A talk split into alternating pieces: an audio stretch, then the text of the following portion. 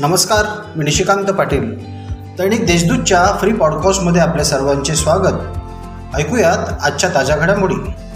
नाशिक जिल्ह्यातील सर्व सुशिक्षित बेरोजगार युवक युवतींना पंतप्रधान रोजगार निर्मिती कार्यक्रम व मुख्यमंत्री रोजगार निर्मिती कार्यक्रम या दोन्हीही योजना ऑनलाईन पद्धतीने राबवण्यात येणार असून याची संपूर्ण प्रक्रिया ही ऑनलाईन आहे. युवकांनी याचा लाभ घेण्याचे आवाहन जिल्हा उद्योग केंद्रातर्फे करण्यात आले आहे. नाशिक जिल्ह्यात पंतप्रधान रोजगार निर्मिती कार्यक्रम ही योजना जिल्हा उद्योग केंद्र जिल्हा खादी ग्रामोद्योग मंडळ तसेच केंद्रीय खादी ग्रामोद्योग आयोग यांच्यामार्फत राबवण्यात येत आहे. त्याचप्रमाणे मुख्यमंत्री रोजगार निर्मिती कार्यक्रम ही योजना योजना जिल्हा उद्योग केंद्र व खादी ग्रामी ग्रामोद्योग मंडळ यांच्यामार्फत जिल्ह्यात राबवण्यात येत आहे. आता घेऊया झटपट बातम्यांचा आढावा. गेल्या तीन वर्षांपासून प्रलंबित असलेली जिल्हा उद्योग मित्रच्या झूम बैठकीचे आयोजन त्वरित करण्यात यावे अशी मागणी आयमा शिष्टमंडळाद्वारे जिल्हा उद्योग केंद्राचे महाव्यवस्थापक संदीप पाटील यांच्याकडे निवेदनाद्वारे करण्यात आली आहे. शहरातील सय्यद पिंपरी येथे उभारण्यात येणाऱ्या नियोजित कृषी टर्मिनलच्या माध्यमातून शेतकऱ्यांसाठी मोठी बाजारपेठ उपलब्ध होणार आहे. शेतकऱ्यांच्या हितासाठी असणाऱ्या या प्रकल्पामुळे विकासाला गती मिळणार असल्याचे प्रतिपादन जिल्हा पालकमंत्री छगन भुजबळ यांनी केले आहे.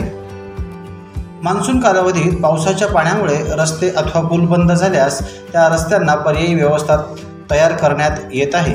तसेच आपत्कालीन परिस्थितीत घटनास्थळी तांत्रिक कर्मचाऱ्यांची नियुक्ती करण्याचे नियोजनही सार्वजनिक बांधकाम विभागामार्फत करण्यात येत आहे.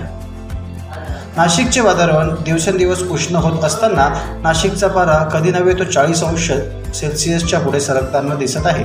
याचे मुख्य कारण झपाट्याने वाढणारे शहरीकरण असून त्यामुळे वातावरणात मोठ्या प्रमाणात बदल घडून येत आहे.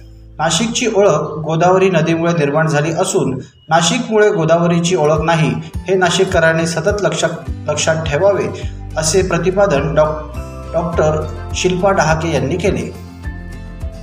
माझे जीवाची आवडी नेईन पंढरपुरा गुढी. असे म्हणत तब्बल दोन वर्षांच्या प्रतीक्षेनंतर वारकऱ्यांनी भरगच्च भरलेल्या त्र्यंबकेश्वर नगरीतून संत निवृत्तीनाथ महाराजांची पालखी पंढरपूरकडे निघाली. करोनाच्या पार्श्वभूमीवर कोविड नियमांचे पालन करणे व आरोग्यविषयक बाबींच्या अनुषंगाने दक्षता घेण्याबाबत शाळांना सूचना दिल्या आहेत.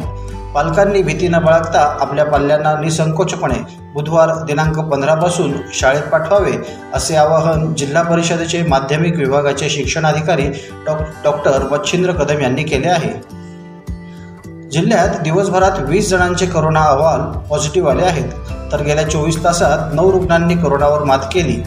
यामध्ये नाशिक मनपा क्षेत्रातील सोळा रुग्ण नाशिक ग्रामीण क्षेत्रातील तीन रुग्ण तर जिल्हाबाह्य एक रुग्णाचा समावेश आहे. या होत्या आजच्या ताज्या घडामोडी. इतरही बातम्यांसाठी देशदूत डॉट कॉम या वेबसाईटला भेट द्या. धन्यवाद.